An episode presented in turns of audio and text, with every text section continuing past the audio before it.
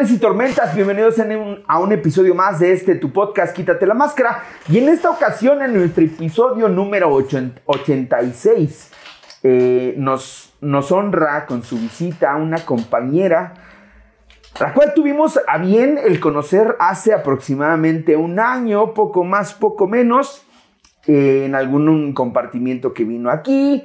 Eh, intercambiamos número para el tema de un compartimiento, bla, bla, bla, bla, bla. Pero de últimas fechas para acá nos llamó mucho la atención el poder escuchar justamente algo que nosotros hemos buscado darle voz, darle vida y darle un poquito de empuje, que es a la voz femenina dentro de los grupos de alcohólicos anónimos. Siempre es como muy, muy trillado eh, cuando viene una mujer que hablemos acerca de que si las relaciones dependientes, de que si la mujer en doble A, Hoy, hoy eh, eh, saliéndonos un poquito de esa esfera, vamos a tener una, plática, una plática amena con alguien que el día de hoy está trabajando en su programa de recuperación, que también ya ha tenido experiencia, que también en algún momento ya ha estado formada dentro de la militancia y que nos va a platicar hoy un poco acerca de cómo es que alguien se puede ir y cómo en algún momento la necesidad te obliga a regresar nuevamente a un grupo de alcohólicos anónimos. Pero qué mejor que sea ella quien se pueda presentar. Si quieres presentarte para toda nuestra bandita, quién eres, de dónde vienes, cómo te llamas, eh, lo que tú consideres. Hola, mi nombre es Carla, este, vengo del movimiento juvenil y este, soy alcohólica. Muy bien. Eh, eh, Quisiera empezar preguntándote, ¿qué te impulsó hoy a ti a decir, sí, sí me quito la máscara? Creo que hay personas allá afuera que tienen la necesidad de hablar o de sentirse un poco, eh, ¿cómo decirlo? Como escuchados o tal vez tienen la necesidad de sentirse como que alguien los comprenda, o, no soy el único que lo está viviendo, no soy la única, y, la necesidad de, expresarme también. Qué chingón, fíjate, creo que esa es la parte fundamental o la primordial que nosotros tenemos como podcast. En el proyecto con César hemos platicado muchas veces que la intención es justamente esa, ¿no? El poderle prestar eh, el, lugar, el, espacio que nosotros tenemos, porque afortunadamente el hecho de que lleguemos a cierta cantidad de personas puede siempre impulsar y propiciar que alguien que nos está viendo, en este caso una de las tormentas que nos pueda estar viendo, que sepa y que, que pueda entablar un puente de comprensión a partir de la parte que tú nos puedas platicar. El día de hoy, como tú bien sabes, nosotros nos hacemos llamar Quítate la máscara. La intención es que dejemos a un lado los temores, los prejuicios, los nervios. Ahorita que, estábamos en el pre, este, pues ella nos dice que está muy nerviosa y, ay, Carla, no va a pasar nada, solamente es una charla. Pero siempre, siempre yo lo menciono, yo agradezco mucho el valor y, y el tiempo que tú te tomas para poder venir y platicar un poquito acerca de tu historia, ya que sabemos que no es nada sencillo. Yo te invito a que junto conmigo nos quitemos la máscara.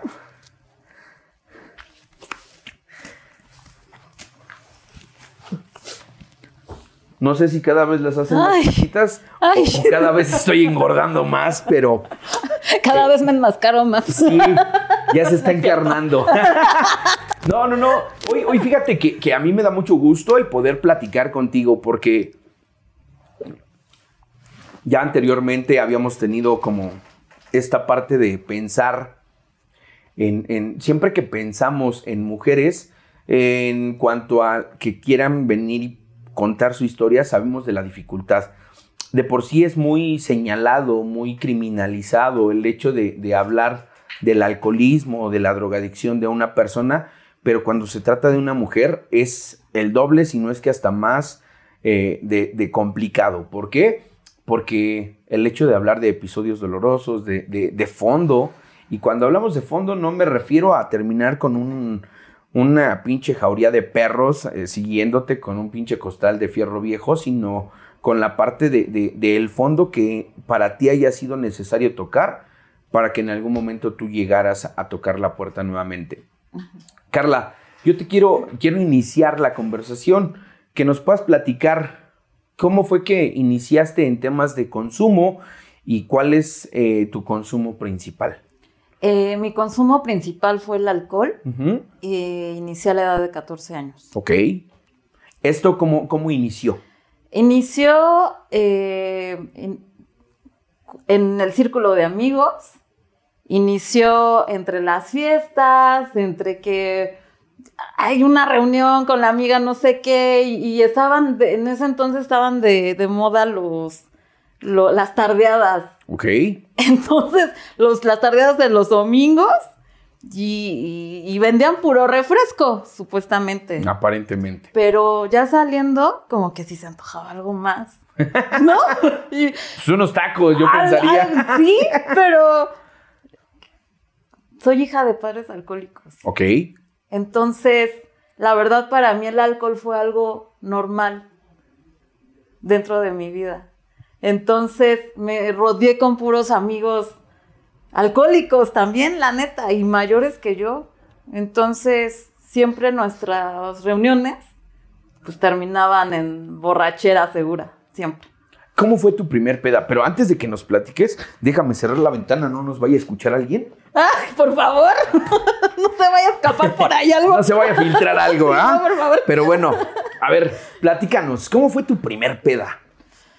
Ay, híjole, fue un 15 de septiembre. ¡Eso!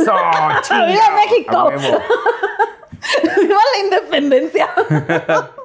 Fue un 15 de septiembre. Eh, mis papás se fueron a Garibaldi. Yo les hice la chillona de, no, por favor, yo me quedo, no quiero ir, tenemos una reunión. Y como los papás de mis amigos, o sea, entre sí en ese, aquel entonces se llevaban bien, pues ahí se las encargamos. Pues sí, ahí dejamos a Carlita. Pues ahí me dejaron. Entonces nos fuimos este, al Palacio Municipal y empezaron las micheladas, la cervecita. Y de tómale, ándale, no te va a pasar nada. Bueno, un traguito, dos traguitos, un vaso. Y ya empecé a sentir el efecto y me, gustó lo que sentí. Me gustó porque lo que empecé a sentir fue una especie de, de- de- de poderme desenvolver, de estar, de poder encajar, de poder eh, eh, a- abrirme. Claro. Llegamos a la casa de una de las amigas y ya tenían todo el repertorio de esas veces que la mesa está llena de botellas. Bacardi blanco, me acuerdo todavía, tequila, vodka. Yo le tomé de todo, Gustavo, y terminé pedísima. Pedísima. Terminó, este, terminé vomitada. Ok. Este, me dieron café, un huevo crudo, este, tehuacán. Eh, como vivía en un edificio, me llevaron a, a mi, a mi casa. Llegan mis papás. También, Ok. pero pues ellos ya lo controlaban un poco O más. sea, apa- aparte, aparte de, de- desde, el, desde el solo hecho de ser los papás, Sí. no los puedes Sí, regañar. Sí, claro. Sí. Pero te quiero preguntar, ¿ellos se dieron cuenta? Se dieron cuenta porque yo estaba borrachísima, Gustavo, borrachísima. Entonces, estábamos en la sala, me subieron mis amigos, me dejaron en la sala, este, llegan mis papás y justo me dan ganas de vomitar otra vez. Vomito, me empiezan a dar la retroregañada de mi vida y que me revelo, Gustavo. Ok. Empecé a hablar lo que tenía tantas ganas de hablar y que por miedo no podía ¿Qué era eso? un resentimiento muy cañón hacia mi padrastro, un enojo muy arraigado hacia mi mamá y los reclamos fueron hacia ellos. Ok. Te, te- te pregunto aquí, eh, ¿por qué era ese resentimiento? Mm, viví 10 años al lado de mi padrastro, él llega a nuestras vidas, de mi mamá y de la mía. Mi abuelita fallece cuando yo tenía como cuatro años y medio, cinco años. Falleció de cáncer. Y este, mi mamá y yo vivíamos con ella y era nuestra familia, pues él era el pilar de nuestra familia. no contábamos con más familia. Ok. Fallece ella de cáncer. Este, de hecho, yo estuve ahí presente cuando falleció mi abuela en, en el taxi. Y este, a los poquitos, po- poquitas semanas de que fallece mi abuela, se va a vivir mi padrastro con nosotras.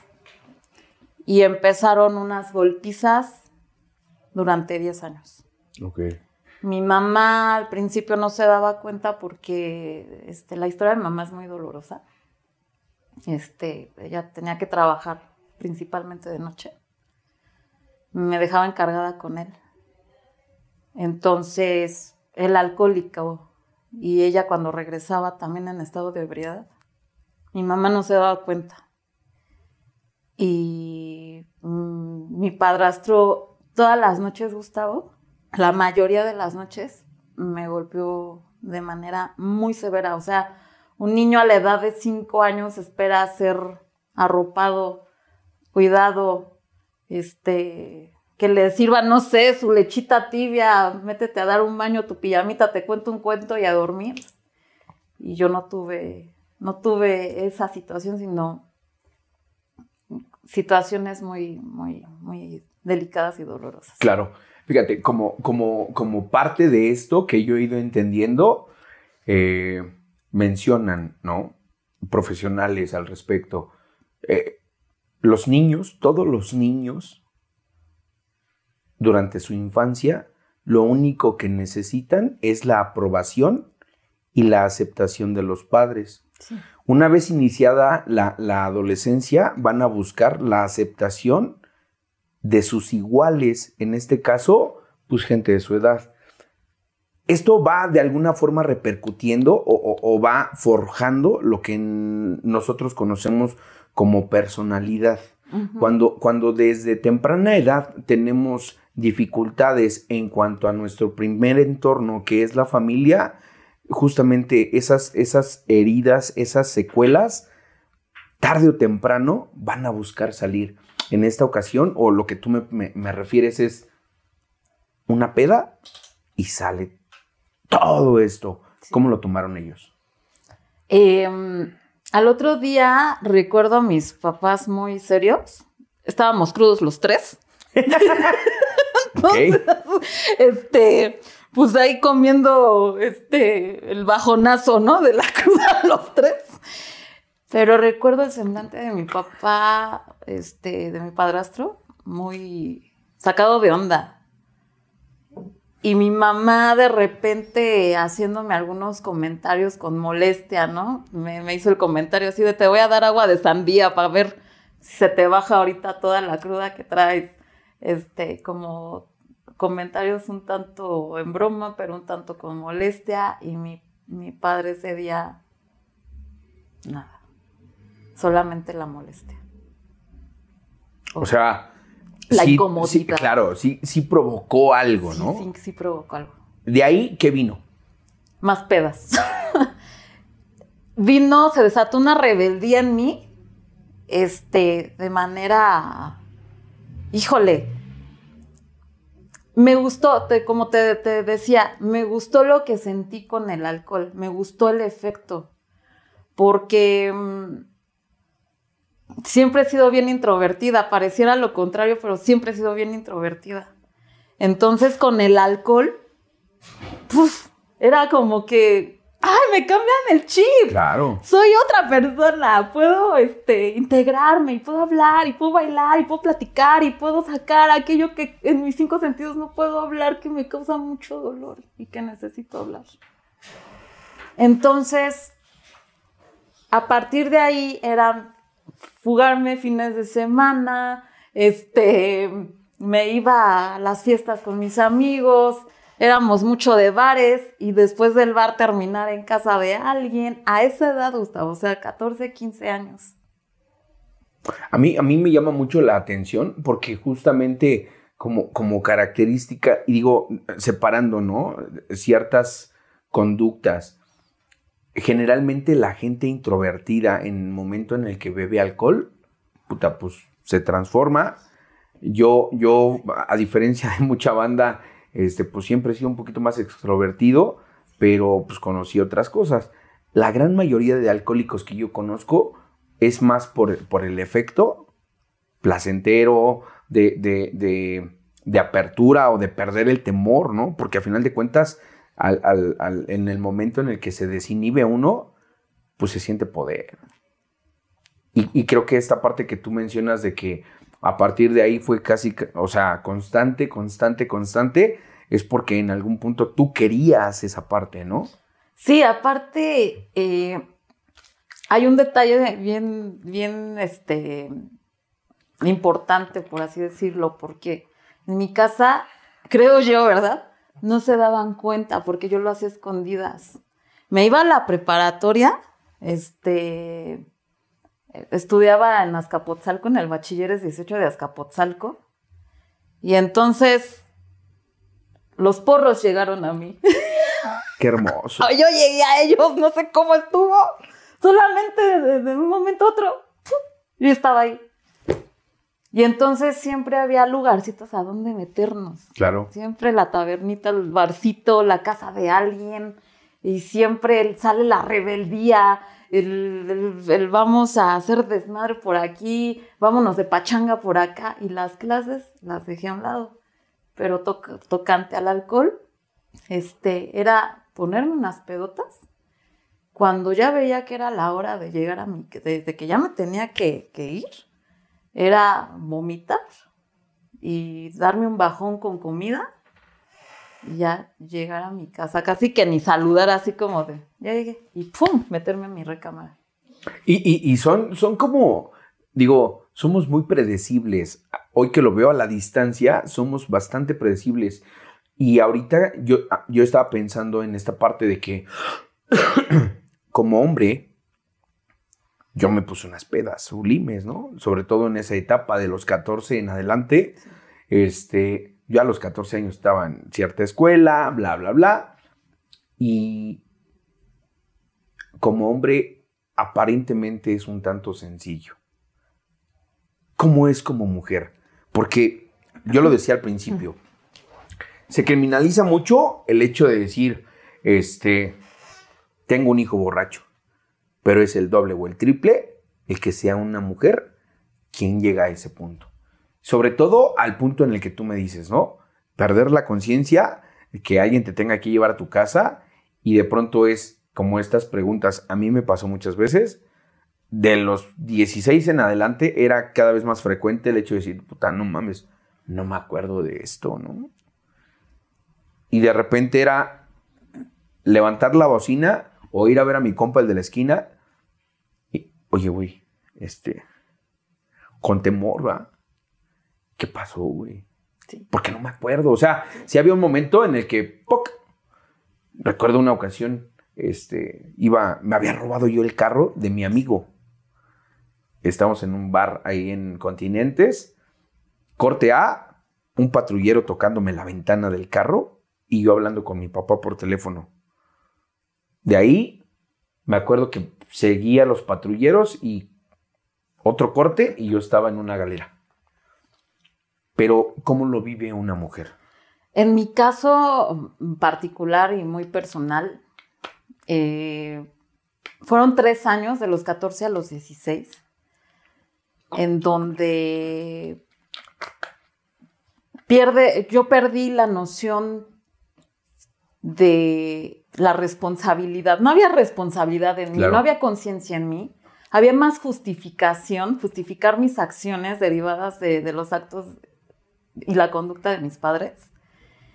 Entonces, cada que yo me alcoholizaba era, no me importa, me importa un pepino lo que piensen ellos, yo voy a disfrutar mi vida, pero a lo que tú me preguntas fue bastante delicado para mí porque sí buscaba como el, el apapacho, el sentirme amada, el sentirme protegida. Y fueron tres años, Gustavo, en donde sexualmente, combinado con el alcohol, claro. me descargué muy, muy cañón.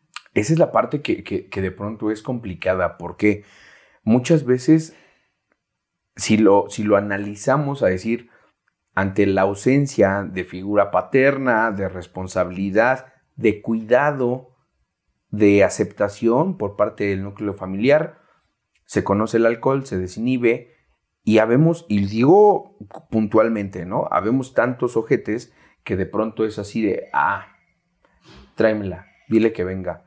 Y lo digo porque en algún momento, en alguna fiesta, para cuando los porros, era de, yo quiero salir con esa niña, ve y dile, porque ni siquiera yo soy bien cobarde, y, y, era de, ve y dile, y ya de rato estaba conmigo, pero ¿sabes qué? Vas a tener que hacer esto, o vas a dejar que yo haga esto, o vamos a hacer así, o vamos a hacer esto. Pero el punto es, ¿en qué momento llegó, llegó el punto en el que tu familia te dijo algo? ¿Qué sucedió como para que tú dijeras, oye, está pasando algo que no está bien? En mi casa, Gustavo, eh, cada quien estaba ensimismado en sus propios problemas. Ok. Te, te repito, mis padres alcohólicos. Eh, mi mamá, este, se dedicaba a la prostitución. Mi papá, un hombre que la apoyaba en casa, pero no le daba no le daba ese apoyo que mi madre necesitaba. Entonces, ellos vivían eternamente peleados, una relación bonita, de, destructiva. Claro. De, de, celos, de reclamos, de no hay dinero, de es que como una lucha de poderes. Y se perdieron en sus peleas y mi hermana y yo quedamos a la deriva. O sea, a veces como padres perdemos la percepción de que, oye, hay quien te está viendo y hay quien está esperando por ti y hay quien, quien te está necesitando y tú nada más estás eh, metido en tus broncas. Claro. Entonces, cada quien navegaba con su propio, era, era su propio barco, era capitán de su propio barco. Entonces, respondiendo nuevamente a tu pregunta, no, Gustavo, no se daban cuenta.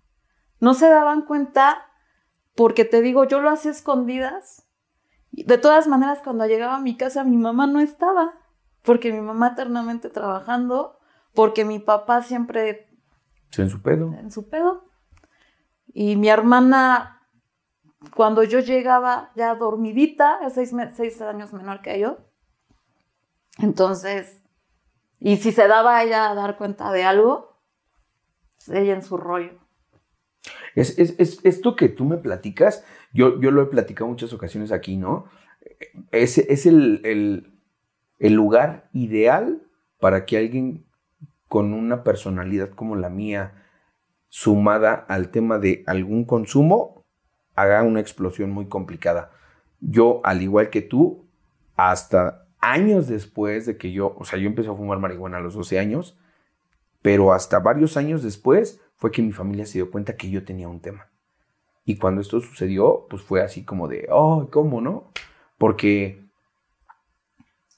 se, se, tienen que enfrentar a la situación vergonzosa socialmente de decir, ¿cómo yo voy a tener un hijo adicto? Bla, bla, bla. ¿En qué punto tú te diste cuenta que no estabas actuando del todo bien? Ya estaba casada. Ok, te casas. ¿A qué edad te casaste? Uf, Gustavo, a los 16 años. ¿Por qué te casaste? Me quería salir de mi casa. Eso es importante. Por todo lo que tú nos platicas es obviamente para mí el principal indicativo. Sí. ¿Cómo te enamoras? Fue del, del, este, del guapito de barrio. Eso. A huevo. Del guapito, guapito de barrio, del todas mías este, del que te promete amor eterno y que conmigo todo va a estar bien. no, ya hablando en serio. este, fue un chico de 19 años. Ok. Un chico de 19 años. Eh, sí era el popular como de su bolita, como de ahí de la colonia donde vivíamos. Este, empiezo a salir con él, nos hacemos novios y este, él se empieza a dar cuenta de las situaciones de, casa, este, y, yo constantemente llorando con él, pero por otro lado él poniéndome el cuerno constantemente. Sin embargo, no me importó. ¿Tú te das cuenta de esto? Sí, porque me lo llegaban a decir amigos de él. Ok. Así de, Carlita, estás muy chavita, tú enfócate en tus estudios, salte de allí, mira, te pone el cuerno con este y con otro. Y yo así como que, no, pues yo no me doy cuenta, o sea, no, no lo veo. O sea, me lo decían, pero como yo no veía nada y en ese entonces no había los celulares para andar stalkeando, entonces yo no veía nada. Entonces yo le creía todo. Yo le creía todo. Entonces, sí me enamoré. Sí me enamoré. Fue una persona que, que en su momento representó para mí una figura de protección. Entonces, eh, su familia, una familia que en su momento también me arropó. Y, y, me gustaba estar con su familia, porque había, había eventos, reuniones familiares que en mi casa no las había, Gustavo. Nunca existieron en mi casa. Entonces, en una discusión una, una vez con mi mamá fuerte, donde ella estaba tomada, me dijo, de aquí solamente vas a salir o casada con una carrera o 18 años. Y yo dije, no, pues todavía falta para 18 años. Carrera, pues va a ser como hasta por ahí de los 24 o 25. este, casa, casada. Pero ¿cómo me caso? Me embarazo. Ok. Me embaracé. Fíjate que, que, que lo pienso así y digo, muchas veces esa idea creo que es la que a nuestra generación, no sé qué edad tengas, pero al menos a la, a la generación a la que yo tengo, este, o a la que yo pertenezco, fue como muy común, ¿no? Jugarle al papá y a la mamá teniendo 18 años, 20 años, como máximo. Y de ahí, pues ya soy, ya soy este, responsable o ya tengo mi propio hogar aparentemente, entonces ya puedo yo hacer lo que yo quiera.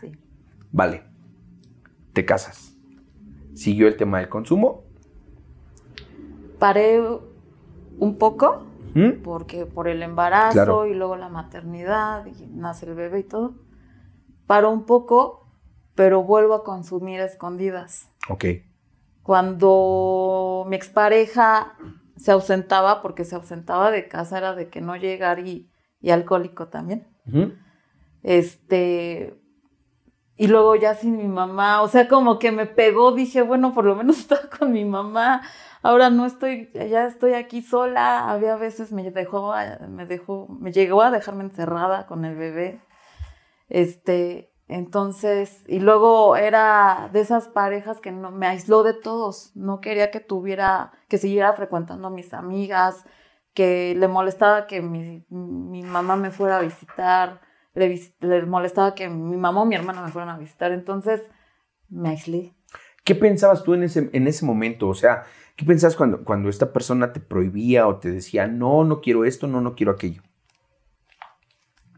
Era frustrante porque yo veía cómo él sí tenía o se daba la libertad de poder ejercer su libertad, de poder ejercer eh, o hacer las cosas que él quería hacer, llevar una vida normal y yo no.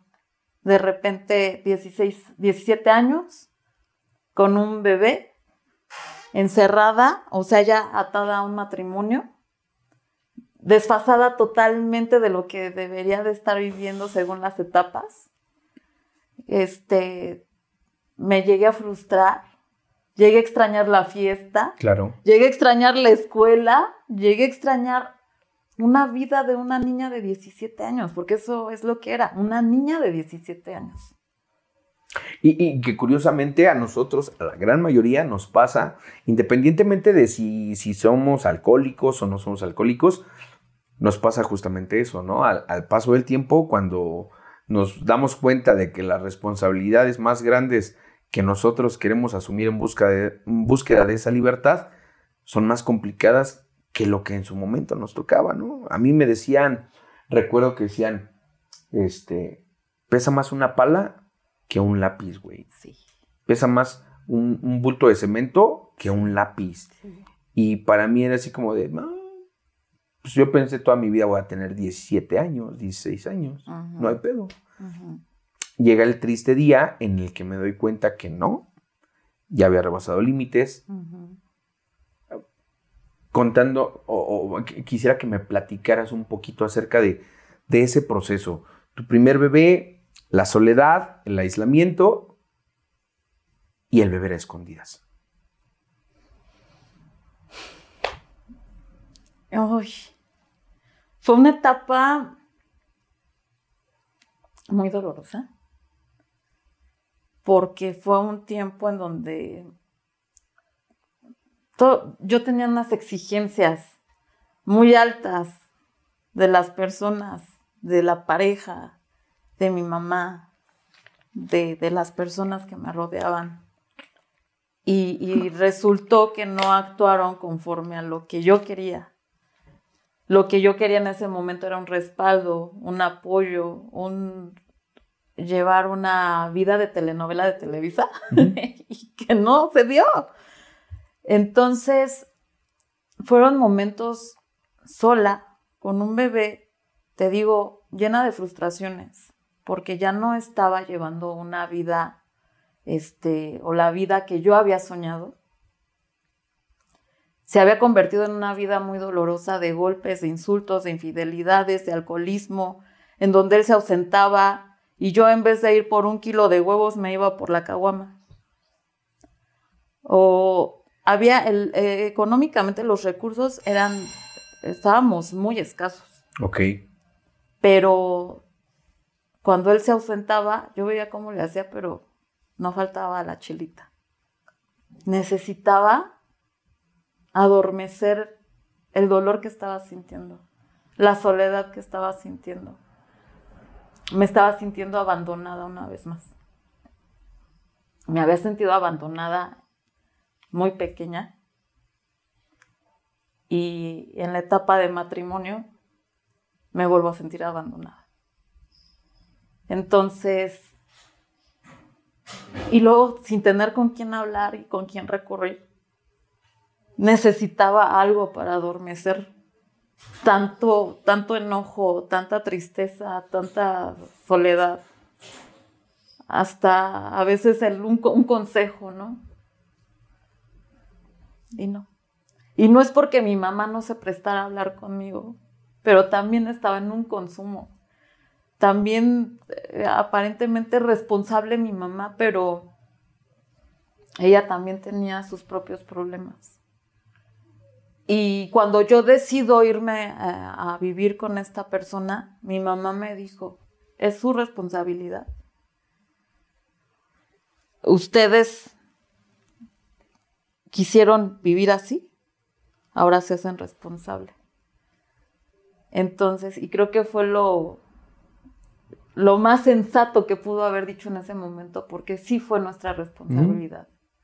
Porque yo decidí justificarme a través de las acciones o del abandono de mis papás para empezar a tomar este, acciones justificadas o decisiones justificadas. Ok.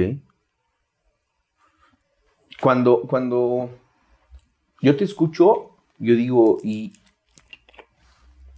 ¿y qué pasaba con tu bebé?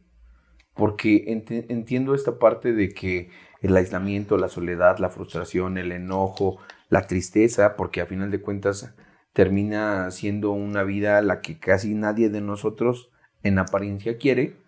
¿Qué pasaba con tu bebé en ese tiempo? Cuando yo bebía regularmente eran las noches. Ok.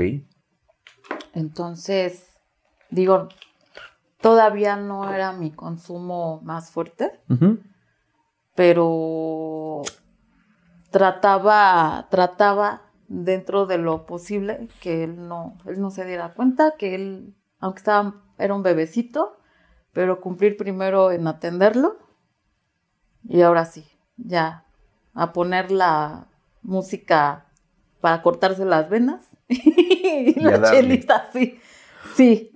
Ahorita antes de que prendiéramos la cámara, me decías tú que tú tienes tu primer acercamiento a un grupo hace algunos años y me llama mucho la atención. Y ahorita empiezo a hilar ciertas cosas que tú dices, yo te pregunté, ¿quién te pasó el mensaje por primera ocasión? Fue mi mamá. Tu mamá. ¿Te llevó a un grupo? ¿Cómo fue en este primer acercamiento? Cuando pasan varios años en esta relación, él decide irse de la, de la casa por un tiempo. Para ese entonces yo ya tenía dos niños, a, a mi niño y a mi niña. Y este. Y entró en una crisis, Gustavo. En una crisis. O sea, me atrevo a decir que yo ya traía una depresión arrastrando de años. Sumado a, a la bulimia. Ok. Se sumó otro trastorno, aparte de todo. Y se sumó otra adicción que fue al Internet. En ese entonces empezaban las, las rentas de computadora de 30 pesos la hora. Puta. Sí, o sea, en ese tiempo el ciber era, uff, era como lo más...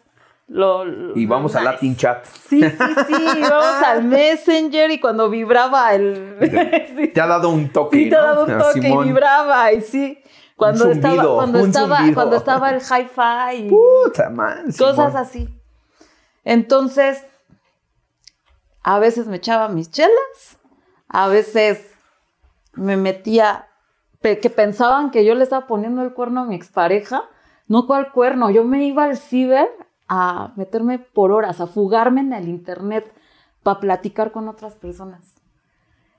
Y sumado a esto me sentía gordísima, Gustavo. Gordísima. Yo dije, estoy feísima, me ponen el cuerno por fea, me ponen el cuerno por gorda. Yo era un palito, Gustavo. Entonces, eran los atracones de comida en las noches y meterme el dedo, vomitar, hacerlo de manera silenciosa, que nadie se diera cuenta. Este, lo del internet era en las, en las tardes, este, y lo de echarme las chelas era unas dos, tres veces por semana.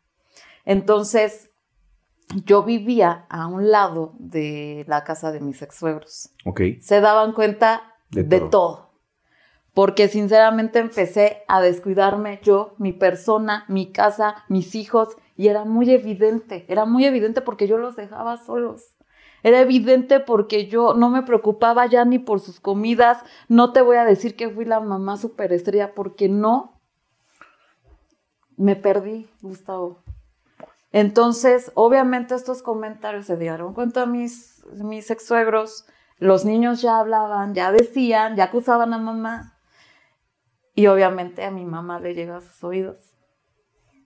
Y ella junto con unos tíos me dicen, oye, este, ¿te- ¿no te caería mal ir a escribir? Y yo, ¿escribir? ¿Un libro? ¿De qué me están hablando? y este, y me dicen, no, es para vivir una experiencia espiritual, es un grupo de cuarto y quinto paso. Este, te vas a sentir mucho mejor, estamos seguros de que tienes muchas cosas por hablar, tal vez no te estás atreviendo, va a haber alguna persona con la con quien te vas a sentir en confianza. Nada más me empezaron a decir eso, te tienes mucha necesidad de hablar y yo empecé, llora y llora y llora. Y yo dije, pues no pierdo nada. Vamos.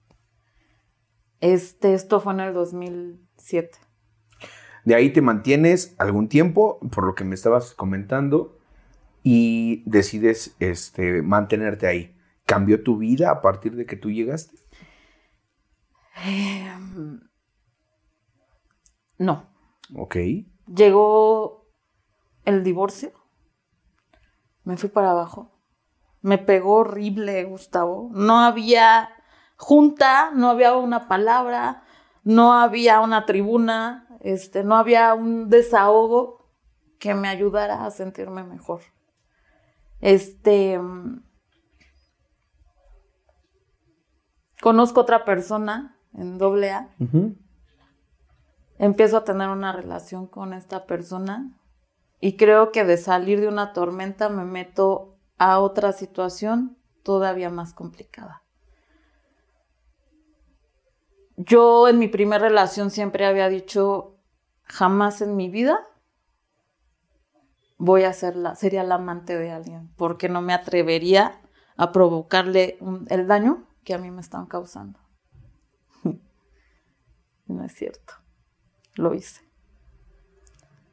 Entonces, me convertí, tuve una, una, relación en donde me convertí en la amante dentro, de AA con un compañero de AA.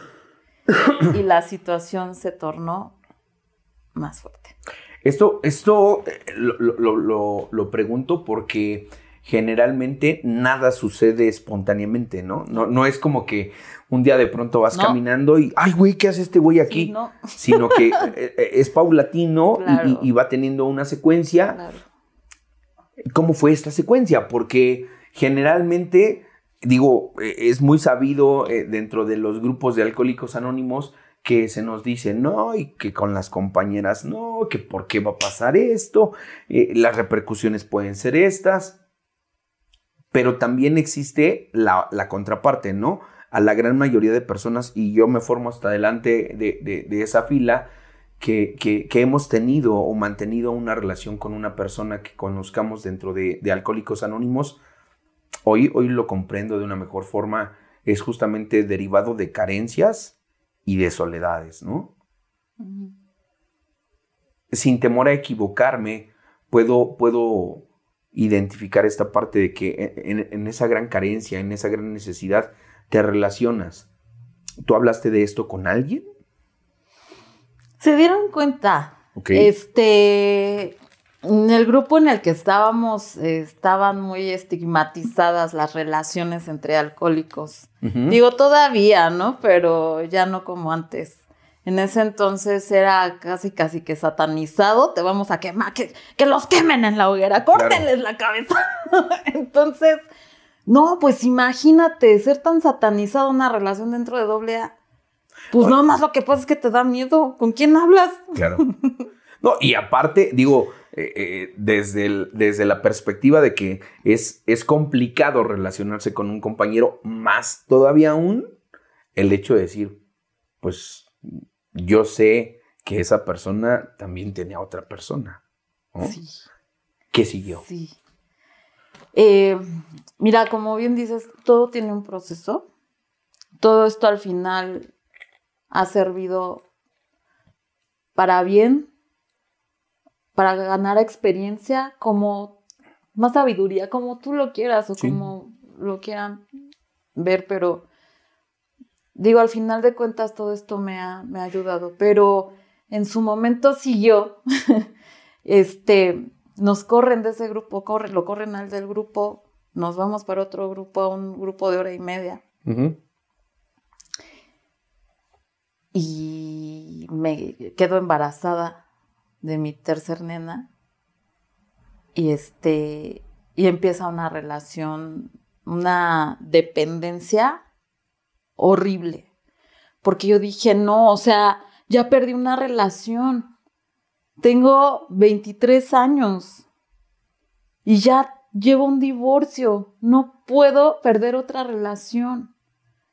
Hablando en ese momento, ¿no? O sea, si yo viera, si yo pudiera hablar con Carla de de 23 años.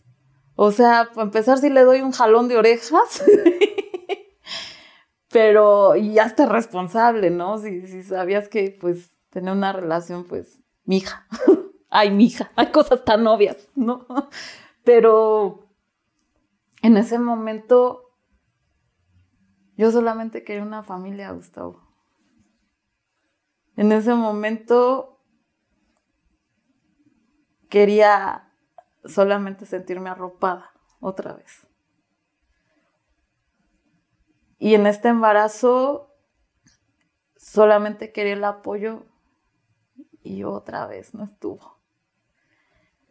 Y o estaba a medias. Cuando estaba, estaba a medias. Porque es que es así, o sea, estar en una relación en donde tú eres la amante no puedes exigir un tiempo completo, no puedes exigir o, no, te, o no me podía yo poner en la postura de, de, de, te quiero aquí conmigo 24/7, hazte responsable de mi embarazo, hazte responsable de todas las cosas y menos, este, pues, un alcohólico que todavía no era responsable de su propia persona, ¿no?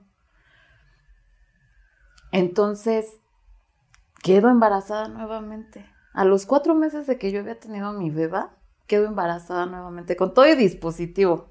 Ok. Con todo y dispositivo. O sea, no fue por negligencia, no fue porque no nos cuidáramos. Quedo embarazada nuevamente con Diu. Este.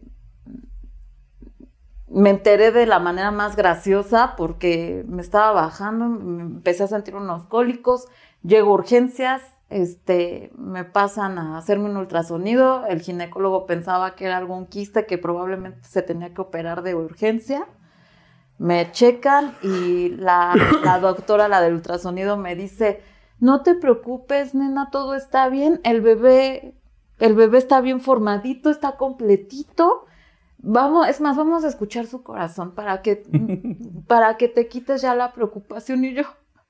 Jugando No, con la sí, T. sí, Y yo, ¿qué padre? ¿Qué, qué momento?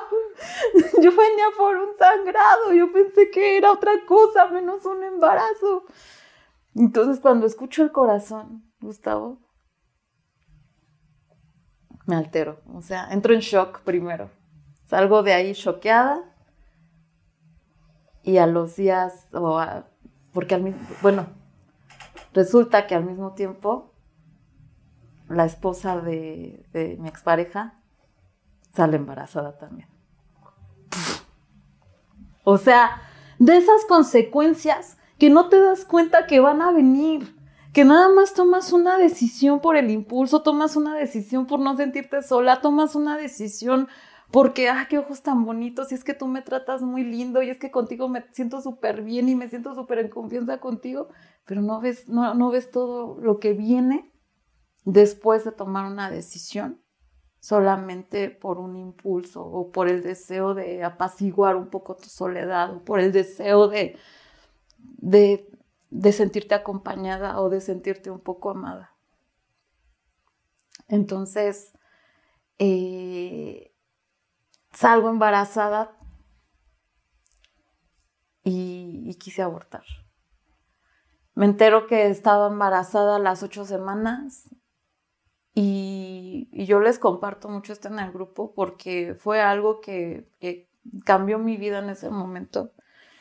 Yo quería, yo me puse a investigar en dónde podía abortar. En ese entonces ya habían legalizado el aborto en la Ciudad de México y había una clínica en donde podías hacer eh, un legrado de manera Legal. legal, que era en, una, en un hospital de por ahí. Aquí. Y me dijeron, son mil pesos, tienes que venir acompañada, tienes que llegar a formarte a las 4 de la mañana, te entregamos una ficha y a las 6 de la tarde tú ya sales de pie. Todos los días, yo ya sabía quién me iba a acompañar. Era un compañero de doblea. Él me dijo, yo aquí estoy, yo te apoyo. Y aquí estoy. Y yo creo que lo harté porque todos los días le decía, ahora sí vamos mañana, ahora sí vamos mañana. Todos los días me levantaba a la misma hora y me, me cambiaba y agarraba mi folder rojo y me acuerdo que era un folder rojo de plástico y había metido todas mi- todos mis documentos ahí, el dinero y, y no podía salir de la puerta de mi casa, Gustavo. Cuando, para no hacerte el cuento largo, llega la semana, el día 12, que se cumplía la semana 12. No pude salir. Solo toqué mi vientre y le pedí perdón a mi bebé. Le dije, perdóname, tú no tienes la culpa de las decisiones que he tomado, tú no tienes la culpa de, de esta situación. Yo te quiero cuidar, yo, yo, yo te quiero amar, yo te voy a proteger y van a venir situaciones muy fuertes, pero yo te voy a cuidar. Continúo en el grupo, Gustavo. Las situaciones con mi expareja se complicaron mucho. Una tarde peleamos muy fuerte, yo ya tenía seis meses y medio aproximadamente. Me golpea en el, en el vientre. Este, eh, estábamos, discutimos afuera de mi casa y dije, adiós grupo, no me despedí ya de nadie. mi hermana ya había investigado de un albergue para mujeres en estado de situación de calle o de adicción. Y llego a un albergue este, en el Estado de México. Hay un albergue para mujeres embarazadas en situación de calle. Cumplo un proceso de cuatro meses ahí. Y las noches en ese albergue fueron las más largas de mi vida, Gustavo. Las más largas. Porque otra vez sola, otra vez sin el arropo, otra vez sin el apoyo. Mi mamá en su momento me había dicho, tú sabes que tienes, cuentas con mi apoyo para vivir dentro de, vivir en mi casa, para que no te haga falta un techo, pero yo no te puedo mantener a ti, ni puedo mantener a tus bebés. Y tenía toda la razón. Para ese entonces mi mamá ya estaba en programa. Y, y, fue por sugerencia de su padrino, que a la vez ya me escuchaba a mí su padrino. Okay. Y yo en ese momento dije, ay, odié a mi mamá, odié a su padrino, odiado a los doble A, odié a mi expareja. Y yo dije, no puede ser, o sea, parece que cada vez me hundo, parece que nada más me saboteo. Y, y fue doloroso, fue doloroso convivir con niñas violadas, con niñas en, en situación de calle que fueron violadas en situación de calle, que que estaban ahí por drogadicción y alcoholismo que no se podían contener aún embarazadas. Y Carla. Y yo. Fíjate, a mí me llama mucho la atención esto que acabas de mencionar porque en algún momento este, yo tuve que hacer servicio comunitario eh, justamente en un albergue que está muy cerca de aquí, en, se llama Villa Margaritas que tiene justamente eh, personas en estado vulnerable, situación de calle y temas de adicciones. Pero adicional a eso también había mujeres de avanzada edad eh, que no se podían valer por sí mismas y hay un lugar. Lo que yo vi, siendo que yo solamente iba un día, de las 8 de la mañana a las 6 de la tarde, fue complicadísimo porque a mí me tocó en algún momento ir y asearlas, ir y cambiar pañales, ir y cambiar cobijas, ir y dar de comer a, mujeres postradas. Me acuerdo que era, se, dividía, ¿no? Entre las que sí podían trabajar, entre las que eran jóvenes, entre las que bla, bla, bla, pero a, donde a mí me mandaron era con las que estaban postradas. Esto pues son las mujeres que no se pueden mover, que necesitan cargarlas, que necesitan bañarlas, que necesitan cambiarlas, todo ello. Y a mí me cambió mi vida. No me imagino la dureza y la crudeza que viviste tú como, como usuaria de, ¿no? Porque es muy diferente. Ahora, eso sucede 2011, tú te vas del grupo y tú regresas hace un año. 12 años, aprox 10, 11 años de ¿Qué sucedió? Mm, cuando regreso a casa ya con mis dos bebés, este, pues a trabajar, Gustavo, a trabajar, y entro a una iglesia cristiana. Pero, mira, todos los procesos, como te lo comentaba, me han ayudado para bien. Y todos los lugares a donde he llegado me han ayudado para bien. Grupo cuarto y quinto paso, hora y media, el albergue donde estuve, la iglesia que me arropó por ocho años, todos ayudaron para bien. Pero yo seguía sin poder hablar. Seguía sin poder mostrar a Carla y quién era Carla y, y, y qué era lo que le lastimaba tanto a Carla. Entonces, fueron ocho años en donde me meto a servicio. Me gusta mucho servir. estuve eh, sirviendo en esa iglesia, pero bebía. Bebía. Y era escondidas. Y era de los domingos de alabanza, y aquí estoy, ¿no? Y los jueves, los viernes o entre semanas, si se me cruzaban unas chelas, bienvenidas sean las chelas. Y de aguante, Gustavo. O sea, beber conmigo era de, no manches, como una de la mañana, dos de la mañana. No manches, ¿cómo van a cerrar el bar? El bar lo cerraran a las dos de la mañana. Pero yo, mi rey, no, yo, hay que, yo, hay que seguirla. Entonces, fue esa situación a escondidas. Empecé a llevar como una doble vida. Siempre escondidas. Mi mamá Ay, señora mamá, no se voy a molestar por todas las cosas que estoy hablando aquí. lo bueno que ya tiene programa. Eso es lo, eso es lo, menos complicado. Sí, este, siempre escondidas, Gustavo, siempre, siempre mostrando una cara de Carla de la iglesia, la bien portada, la que cumplía con su servicio, la más recta, la más, este, íntegra. Y no es cierto. No es cierto. Esos años, te digo, estuve trabajando,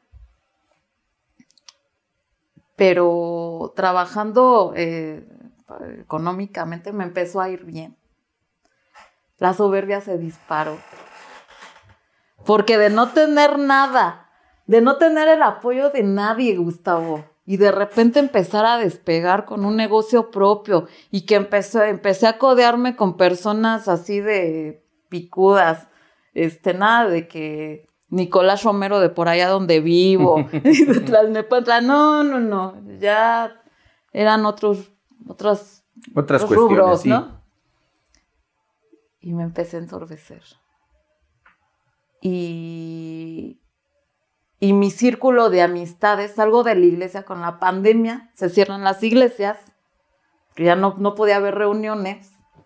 Entonces, mi alcoholismo ya explotó. De plano ya explotó, Gustavo. De plano ya me sentía, imagínate, con dinero, con el recurso, en carro, este, yo doña empoderada, este, y, yo pago, y yo disparo, y este, y, no faltaban los amigos, y que vámonos a un bar, siempre he sido bien antrera y de bares. Y, después a la casa de aterrizar a la casa de alguien. Y siempre el mismo efecto, empezarme a mostrar un poquito más extrovertida, empezar a hablar, este, nunca malacopié, pero sí siempre fue así como el, sí, la verborrea del momento a partir de que empieza a beber. Y empezarme a enrolar en situaciones sentimentales, en situaciones sexuales. Esa fue mi, mi bronca. Siempre con el alcohol, siempre me enrolé en situaciones sexuales. Siempre, Gustavo. Este, era, iba de la mano la una con la otra. O sea, básicamente empezaba a beber y se me desabrochaba solo los botones del pantalón. y el calzón se me bajaba solo, como mantequilla, Gustavo. O sea, es. Así empezó a ser. Entonces, este. ¿Qué fue lo que me hizo pedir ayuda? Que yo me empecé a dar cuenta de esta situación. Ya empezaba a cancelar citas, ya empezaba a tener un pedo ahí de que, no, hoy es fiesta y tengo que ver que me tengo que ir a arreglar, las citas pueden esperar, cancelo todo y luego al otro día, no manches, tienes el día lleno, Carla. No estoy Cancelo todo. Obviamente las clientas y mucho más de ese nivel, oye, no inventes, si no le cancelo, si, o si no le aguanto el plantón, o sea, un picudazo, un diputado, un licenciado, a ti te lo voy a aguantar. ¿Cómo por qué? Y me empiezo, empieza un declive. Entonces, empieza el declive en lo emocional, empieza el declive en lo económico. Eh, me, me, volví a casar, o sea, hace ocho años me volví, a, no, en el 2013 me vuelvo a casar, empiezan las broncas, cañonas otra vez, o sea, empiezan broncas. Lo complicado. Broncas, complicado, feo, mal, Gustavo. Este, te digo, me empiezo a meter en, en, en brocas sentimentales otra vez.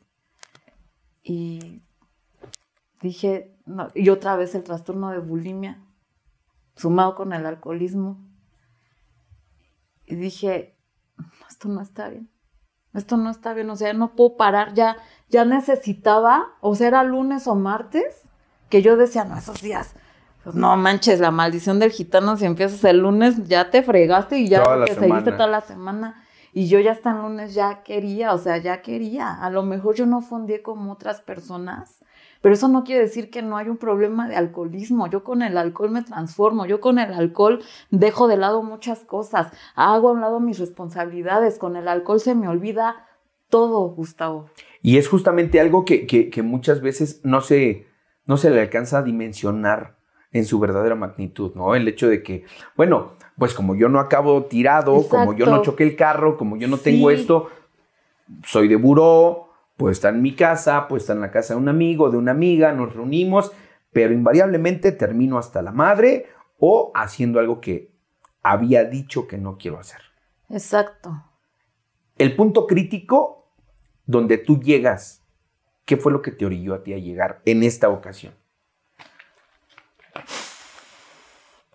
Sentía ya un vacío muy fuerte, Gustavo. Este, ya eran situaciones en casa muy complicadas.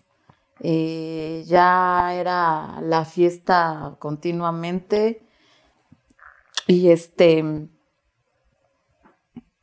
mm, eran muchas situaciones ya, te digo, las consecuencias tú no las ves en un principio, pero ya cuando las empiezas eh, con el paso del tiempo, ya las ves más marcadas. Mis dos, dos primeros hijos ya no, no viven conmigo, se fueron a vivir con, mi, con su papá. Entonces, eh, se rompe, hubo un conflicto por ahí con ellos y se rompe esa relación. Y me pegó, Gustavo. Me pegó. Porque yo decía, yo no le voy a hacer el daño a mis hijos que un día me hicieron a mí. Yo no los voy a dejar solos, yo no los voy a abandonar. Y es como si hubiera repetido de algún modo en escenarios distintos, pero la situación de abandono se vuelve a repetir. Claro. No pude con eso. No pude con eso, Gustavo. Entonces, cuando llego yo al grupo pidiendo la ayuda, este, ya traía broncas emocionales ya muy fuertes. La situación de mis hijos, los mayores, la situación de, de- de- de emocional en casa, este, la situación económica que yo decía, ¿qué onda? Pues, ¿qué está pasando? Si yo no tengo errores, yo estoy bien, pero sí empezaba a ver que ya empezaba a ver, ya se empezaba a reflejar en mi economía. Claro. Ya se empezaba a reflejar. Entonces, este, ya el trastorno de bulimia ya estaba más marcado a la par del alcohol. Ya fue cuando me asusté. Cuando ya muy seguido, este, ya era vomitar, eran los atracones, y si no eran las chelas, siempre fui bien chelera, siempre. Eh, yo creo que yo me tardo más, que este, me tardo más, y yo ya me, ya me hubiera drogado. Porque yo probé en algún tiempo, por ahí del 2011, 2012, este, por un tiempo consumí marihuana, unas seis, siete ocasiones. Eh, en algunas otras ocasiones buscar ansiolíticos. Eh, y luego ese año, cuando, eh, cuando llego esta ocasión al grupo, antes de llegar, mi padre, mi padrastro, del que te cuento, ya estaba muy grave por alcoholismo. Y este, y me, yo le dije un día, es que estoy muy ansiosa, no puedo dormir. Y me dijo, yo tengo unas pastillas. Yo tengo unas pastillas. Te las puedo conseguir. Chiquitas, nada más te tomas la mitad ¿ya? y vas a Sin poder pedo. dormir. Ay, Gustavo. No voy a decir, por supuesto, el nombre, pero según que es supernatural y no sé qué. yo creo que no era lo que me dijo mi señor padre, porque yo las me empecé a ser adicta. Y fueron varias cosas. Yo quisiera decirte una, una en, así, una determinada que me hubiera hecho llegar al grupo. No, fueron muchas cosas. Sí, el conjunto de todo eso orilló que, que, que, en algún momento tú pidieras ayuda o llegó la ayuda. No, yo la pedí. Esta vez ya la pedí yo. Esta vez yo ya sabía. Esta vez me acordé que había un grupo de personas que no tenían el menor problema de escucharme, de invitarme una taza de café y de, estás en casa, te entendemos. Lo único que, queremos es que hables. Ponte bien, habla. Y me acordé que había personas en doble A. Perdón. No te preocupes. Dispuestos a a tenderte la mano y a escucharte, a comprenderte. Cuando llego al grupo, me recibe el padrino César. ¿Cómo estás? Ya no le pude decir, solamente me abrazó y me dijo, ya estás en casa. Ya estás en casa. Bienvenida. Y así fue. Siempre, siempre que abrimos como esta parte del espacio para escuchar a alguien, eh, cabe mencionar que el hecho de, escuchar un alma doliente, porque a final de cuentas eso es lo que somos, las personas que estamos dentro de, de pronto el, el sabernos tan lastimados, el ver la vida a como la hemos llevado y dónde nos colocó, no dónde nos colocamos, pues es el punto de quiebre, ¿no? Es el punto en el que más de uno de nosotros hemos dicho, con toda la experiencia, con todo lo que se pueda trabajar en todo el tiempo que podamos tener, siempre es voltear a ese día y decir, para mí ese día fue el día de quiebre, donde paradójicamente me muero, paradójicamente me, colapso, pero al mismo tiempo empieza el resurgimiento, ¿no? Y cuando hablo del resurgimiento, yo te escucho, al día de hoy te veo y, veo a una mujer que anda en chinga. Hace rato, bueno, cuando, cuando ya, ya checamos lo del horario y todo esto, y, veo que, andas trabajando, que, como bien yo lo mencioné al principio, cuando yo te conocí aquí fue porque veniste a servicio, ¿no? A, a compartir, a estar. De alguna forma siempre la, la poco, lo poco que yo puedo observar de ti es que has estado constante, constante, que, que, que, te veo en el movimiento, que te veo haciendo lo que te toca y es la parte que el día de hoy puedo exaltar y decir, qué chingón, de verdad qué chingón que te hayas podido romper de tal forma para poder renacer, porque eh, hay, hay, hay, cosas que, que de repente leo o veo que dicen lo único que es más perfecto que lo que es perfecto es aquello que se puede romper y deconstruir para volverse a edificar, porque entonces se es más fuerte que aquello que terminó rompiéndonos. Hoy, hoy, hoy yo agradezco mucho de verdad eh, el, ejercicio de, de honestidad que haces, lo que tú me regalas a mí, el poderlo observar para mí es digno de reconocer el hecho de decir, ¿sabes qué? Qué bueno que estás luchando, qué bueno que estás trabajando, qué bueno que hasta el día de hoy sigues manteniéndote de la mano de un grupo, de la mano de alguien. Y esa es la parte que yo quiero exaltar para con, toda la banda, ¿no? Esta gran necesidad que muchas veces nosotros como adictos, tú que estás en tu casa viendo desde tu teléfono o en tu computadora,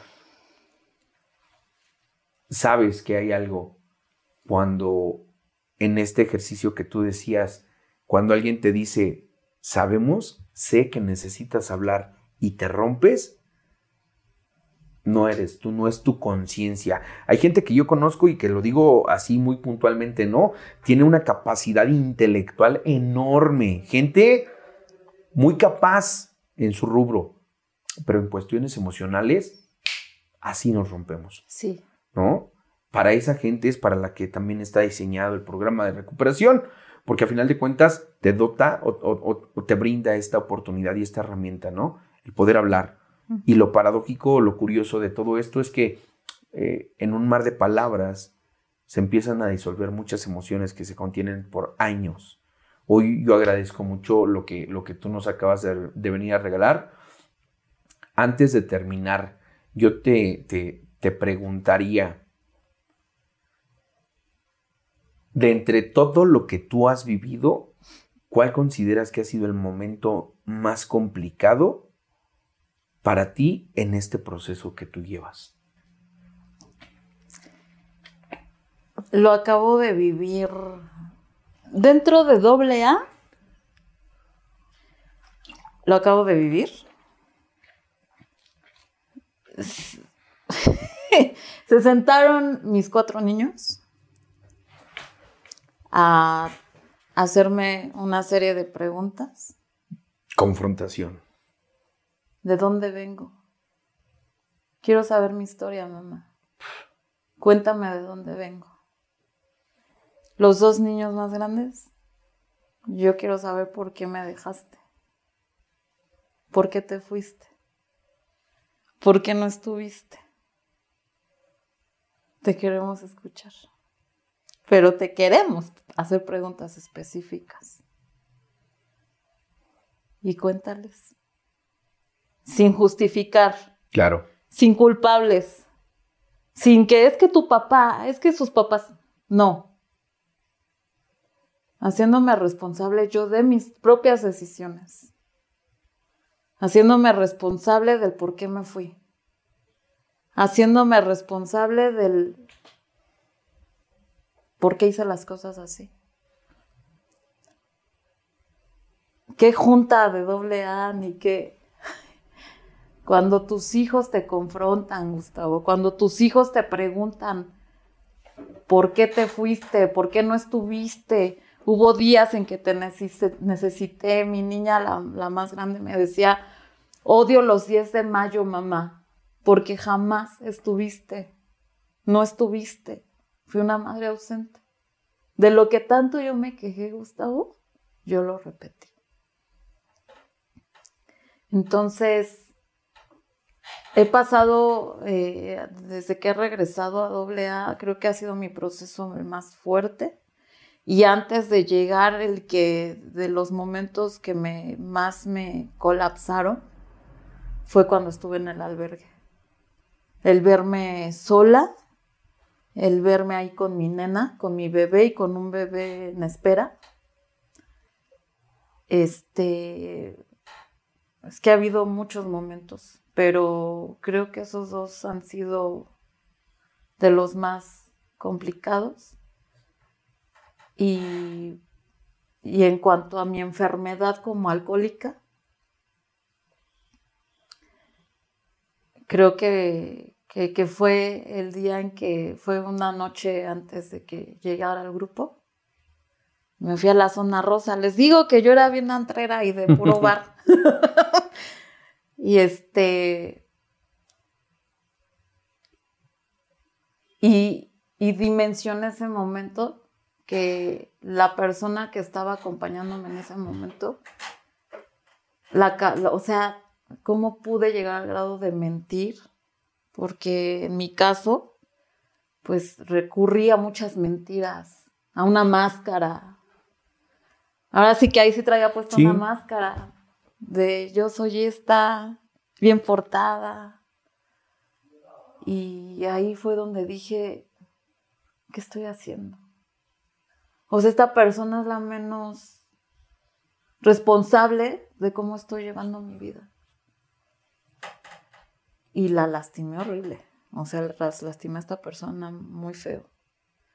Entonces, cuando llego al otro día al movimiento y que le cuento a César, digo, me liberé, pero creo que esos fueron de las tres, para mí, los momentos que más me han como, como simbrado. Ok. Yo, yo, antes que otra cosa, digo, respeto y, y dignifico mucho la parte del trabajo que tú has hecho porque no es nada sencillo para la mayoría de nosotros que tenemos el detallito, no es nada sencillo el despojarnos de lo que en algún momento nos dio tanto. A mí, para que yo me haya hecho adicto a lo que me hice adicto, me dio un chingo, porque me dio esa habilidad de poder seguir mi vida sin volverme loco. Yo te agradezco mucho, Carla, eh, la conversación que tuvimos el día de hoy. De verdad, de verdad, este, deseo que puedas seguir tú en esta, en esta vaina y que seguramente más adelante nos seguiremos encontrando, seguramente cosas buenas vendrán para ti como para la mayoría de la banda que nos está viendo. Y, quiero decir algo porque me llamó la atención. Hace, en esta semana fuimos a un compartimiento y el sueño que en algún momento César y yo teníamos de, de poder lograr que alguien llegara, que alguien se acercara. Hubo quien se acercó y me dijo, este, muchas gracias por el contenido. Hay gente que, son detractores y que nos dicen y que nos tiran cosas y, seguramente va a seguir sucediendo, no nos interesa esa parte, ¿no? Pero quiero decir algo, con que una persona de las personas que nos están viendo pueda lograr el poder dejar de consumir, con eso es con lo que nosotros tenemos suficiente para decir, vale la pena seguirlo haciendo. Vale la pena seguir trabajando en esto. Muchísimas gracias, Carla. A toda la banda de Huracanes y Tormentas, muchas gracias. No se olviden, compartan este contenido si es que es de su interés o si saben de alguien a quien le pueda servir. Síganos en nuestras redes sociales, Instagram, Facebook, TikTok, en Spotify. Seguramente en esta semana van a poder ustedes descargar el, el, episodio del día de hoy y prepárense porque viene nuestro episodio número 100. Muchísimas gracias, Carla y hasta la próxima. Bye.